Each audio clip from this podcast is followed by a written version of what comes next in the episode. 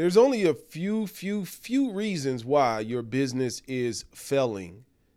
Reason number one is because not enough people know your products or service exist. They don't know you have those products or services. You need to get in front of more people. Okay?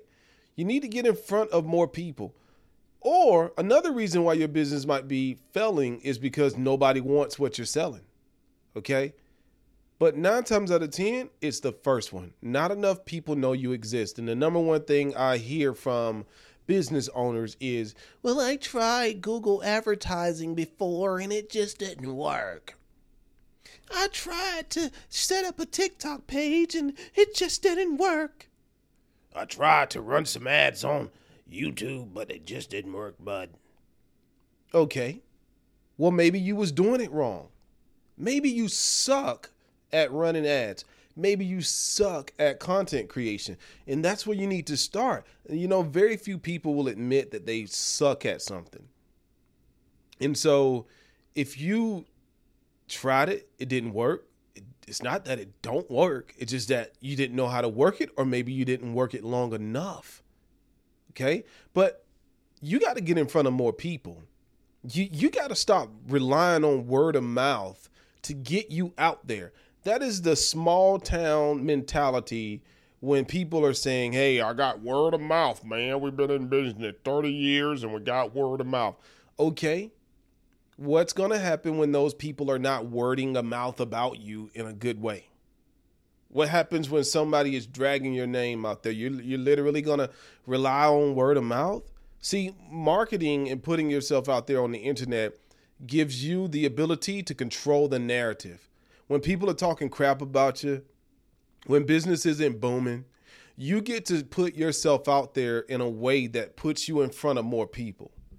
Again, your number one problem is that not enough people know who you are. Not enough people know what you do. And perhaps maybe you haven't articulated what you do in a way that makes people understand that they need what you have to offer. That's your biggest problem. And the number one way to get out there right now, and it's been like that for the last 20 years, is by utilizing, by leveraging the internet. There's really only two ways to leverage the internet organic traffic, paid traffic. Organic traffic is SEO, you know, just showing up on the search engine when somebody is typing in what you have to offer. Okay, that's organic. Okay. Paid is literally running paid ads, running paid ads on Google, running paid ads on YouTube, running paid ads on Instagram, even though I don't like that platform, running paid ads on Facebook, running paid ads on TikTok. So, which one is it? So, if you suck at getting organic traffic, getting people to know who you are organically, and here's how you know you suck uh, your bank account is short. So if your bank account is not where you want to be every single month, then the fact of the matter is you have a problem. Either the problem is in your product or your service, or the problem is in your marketing. What is marketing? Consistently telling people how you can add value to their life. That's marketing. Consistently telling people how you can add value to their life. You see, it's not even about you, it's about them. I had an epiphany today. Text a friend of mine. I said, I get it. It's not about Robbie Cornelius. It's not about Robbie Cornelius. It's about the people that Robbie Cornelius can help. It's about me helping other people amplify their voice. And so I need to be constantly putting out information that helps companies amplify their voice. And that is the ticket. Get in front of more people. Okay? So, how do you do it? Pick your strategy. Is it going to be SEO? Is it going to be Facebook? Is it going to be Instagram? Is it going to be TikTok? Is it going to be YouTube? Okay, now that you picked the formula, which way are you going to go about that? If it's Facebook, are you going to go organic strictly or are you going to add some paid advertisement in the mix? If it's TikTok, which I highly suggest that you go with TikTok first. In fact, scratch the other ones and go solely on TikTok right now. Okay. A lot of marketers are going to tell you, hey, you need to be here, you need to be there. And I agree with that for the long term. But you need to get popping on at least one platform right now. The problem is, If you're trying to be everywhere and you're doing the marketing yourself, you're going to find that it's overwhelming for you. You don't want to get up every day and create content. I get it. I do. I love creating content. But you need to find a way to get yourself out there in front of people that are curious about what you have to offer. That's how you get yourself out there. That's how you start moving the needle. That's how you start increasing your sales. I mean, you get in front of a million people a month, you're gonna make some money. If you get in front of a million people a month and don't make any money, then you're doing something drastically wrong. But you're not getting in front of that many people every single month. Okay. So I have a company called Web Asset Group.